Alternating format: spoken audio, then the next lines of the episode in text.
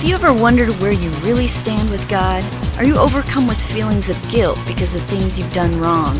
Are you tired of religion that focuses on rules that you can't keep? Have we got good news for you? It's time to listen in on some casual conversation with Mike Kapler and Joel Brueseke and discover what true freedom is all about. This is Growing in Grace. Hey, welcome everybody. It's Growing in Grace. My name is Joel Brueseke and uh, right over there um, in the uh, on the other side of the booth, the internet booth, it's Mike Kapler. He's known as the Cap. And in this corner, yeah. Round one is about to start here. We're going to knock out this whole uh, legalism thing. We're just going to knock it in nice? one program here. We're going to wipe out legalism. We're going to change the world. we're to we're going to take on this thing and there's never going to be a problem again. Boy, I'll tell you one thing. In in 15 minutes, the Apostle Paul is going to be jealous. That's, That's for sure. Yeah, right on, right on. Yeah, no, we know, we know, we know. We're just one cog in the wheel. but uh, uh, we think that this stuff is important. It's important enough that we spend 15 minutes a week doing this because we know that there is a lot of bondage out there in the church. We know that there's a lot of junk out there. And uh, we don't want to just rag on the church. We don't want to just put the church down for there being legalism there and for people being legalists. Uh, but we want to uh, hopefully provide help and provide a solution to the problem. And that is, that solution, of course, is the gospel the gospel of God's grace and peace. And so uh, that's what uh, we're here to talk about as we do every week here on Growing in Grace. You know, a lot of what is out there in religious circles, institutional church or otherwise, much of it sounds like the gospel, but quite often it's it's very far from it. Keep in mind, as we say for you new listeners out there, thanks for joining us, by the way. Growingingrace.org, you'll find our past programs archived there with the newest ones first. Share it with somebody. For those uh, new to the program, keep in mind when we say gospel, I want you to think of good news because that's really what, what gospel means. So a lot of times, I mean, how many of us have been to church or heard a sermon or a message on TV, even, uh, or the radio, and it didn't really sound that much like good news. I mean, it just didn't. mm-hmm. And uh, you walked out of there perhaps feeling worse than when you walked in, then it probably wasn't the gospel. If the focus was more on you and what you know you should be doing, uh, what you shouldn't be doing, then the message probably wasn't really the gospel, certainly not from the, the foundation of what it's all about. And, you know, Joel, I turned on a radio program the other day. I was scanning the dial, and I don't know how I stumbled onto this uh, religious radio station on the AM dial, but I, I did. Somehow I hit the button, and there it was. And there was a couple of guys on there doing an entire program, not just 15 minutes like you and I do. It was more like 30 or 60. I'm not sure which. I didn't listen that long but they spent nearly the entire time talking about the Sabbath and oh, why we yeah, why we should keep the Sabbath.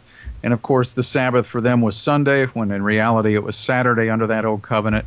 And they went on about this, and they were just appalled that surveys would indicate that only about 5% of Christians kept the Sabbath. And they just thought this was ridiculous that only 5% of the people were keeping the Sabbath. Of course, the Sabbath is nearly impossible for anybody to keep, more so perhaps under the new covenant, but they couldn't keep it under the old either. I know there were those who were thinking they were keeping it, but even Jesus went to those people, the Pharisees and others, and said, You know, you think you're keeping the Sabbath. The scriptures say this, but then you go and allow that. And, and Jesus would call them on it. So, yeah, the Sabbath, it's a top 10 commandment, right?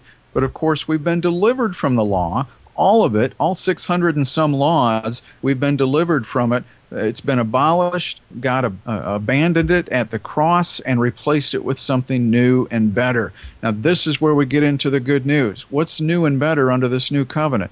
Real simply, God exchanged our sinful nature for one of righteousness. We were under Adam we inherited uh, from him through the deception of, of the devil. We, we fell into sin under Adam, and, and we all inherited that. The good news under the belief of Christ is that now we, we all have uh, become righteous through belief in, in his name. We, we have taken on the very nature of God. So, something that's important for people to understand, Joel.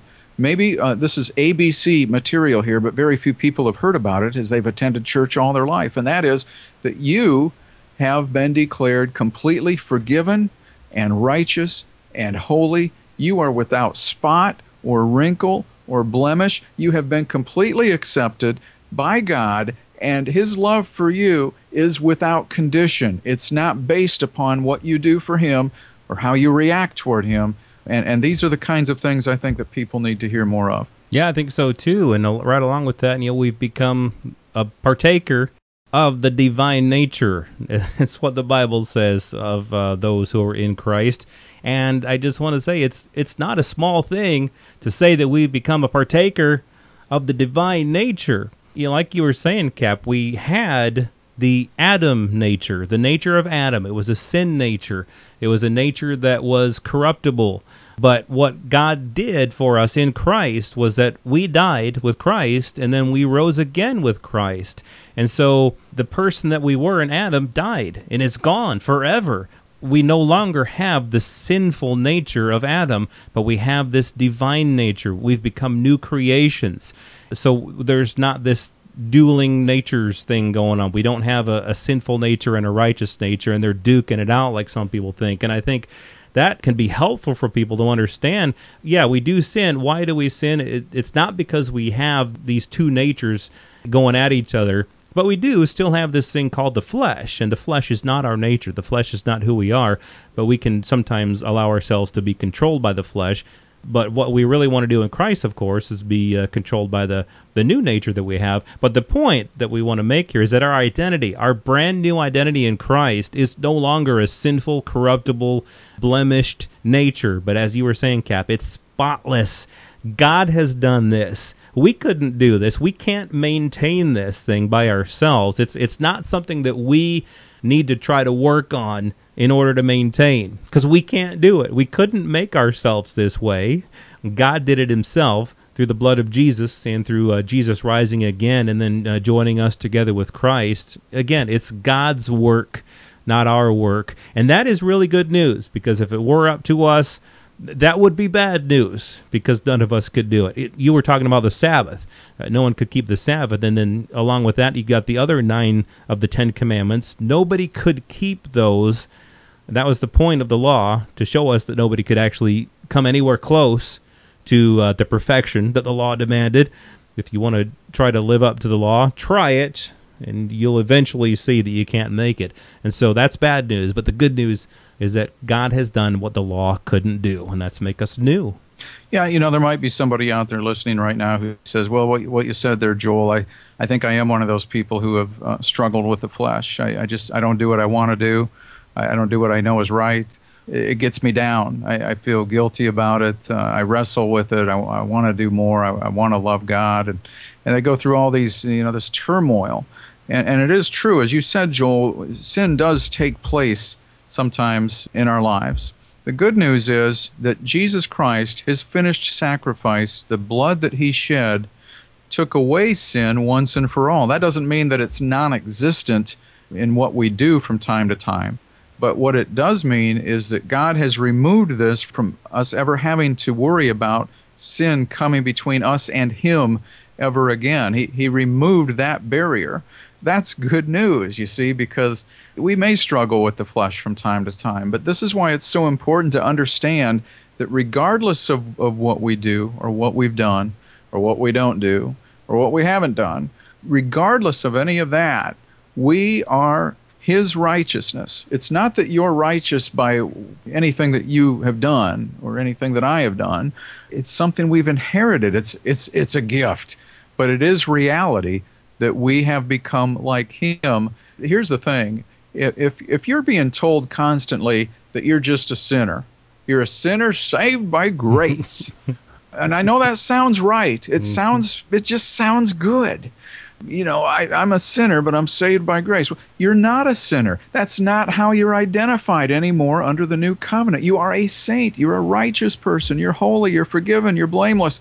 Uh, all of these things are now a part of your new identity. So if you're being told you're just a sinner saved by grace and you believe that, then guess what you're going to end up doing more of? Well, I'm just a sinner. I can't help it. I'm just a sinner. But when you begin to understand who you really are in Christ, and you can rest in that because Christ has become our Sabbath, you can rest in Him and have confidence in knowing who you are in Him. Guess what begins to take place over time as you begin to uh, walk in this and understand this this love that He has for you? all of a sudden things begin to change on, on how you look at things. Yeah, it really does. And I think one of the problems, and again, not to bash the church, but just to point out something that goes on in the church, is that the weekly focus of the church is performance. The church is often, almost every week in some churches, focused on performance. We need to perform for God, either to maintain our righteousness or uh, to become a better Christian, or we need to focus on you got to quit sinning, you got to quit sinning, you got to quit sinning, and you got to start doing right, start doing right, start doing right. Sure, there's a lot of things that we do want to stop doing that just aren't good for us or for other people. But when the focus becomes performance, our performance for God, and we don't get a focus on the truth of our identity in Christ that we've just been talking about here today, then it is hard to remember the truth of who we are in Christ, of what God has done for us already, that it's not about our performance. It's not about what we do to try to make ourselves spotless or blameless, even if it's just simply a matter of a preacher teaching um, you know five different principles for becoming a better husband or becoming a better this or that and even if it's innocent enough like that a person can lose their focus on their identity and these things can become a law to a person. And that kills growth. That kills the good news when we make things into a law because we think that we, we need to keep doing these things in order to please God when really he's done everything that is needed for uh, for us to be pleasing to him. So, what's going to be better for you? To uh, walk in the grace of God's love, free from guilt and condemnation, or are you want to, are you wanting to go back to the traditional mindset that religion would offer to you, that says you've got to try harder and uh, you'll feel better about yourself when you do?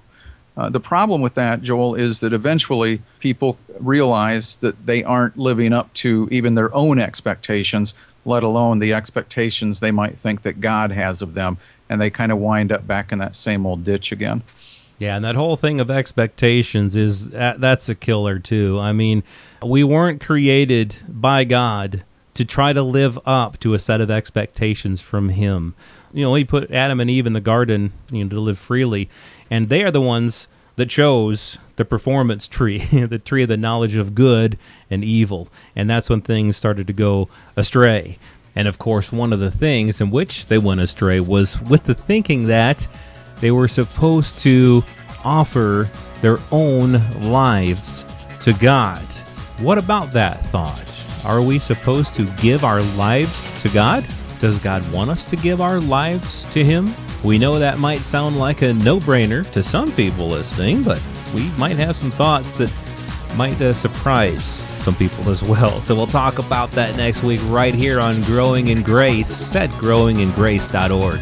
This has been Growing in Grace with Mike Kapler and Joel Brueseke, heard online through various internet sources around the world each week. To access hundreds of past programs, visit graceroots.org. Share it with a friend and listen again next week for more Growing in Grace.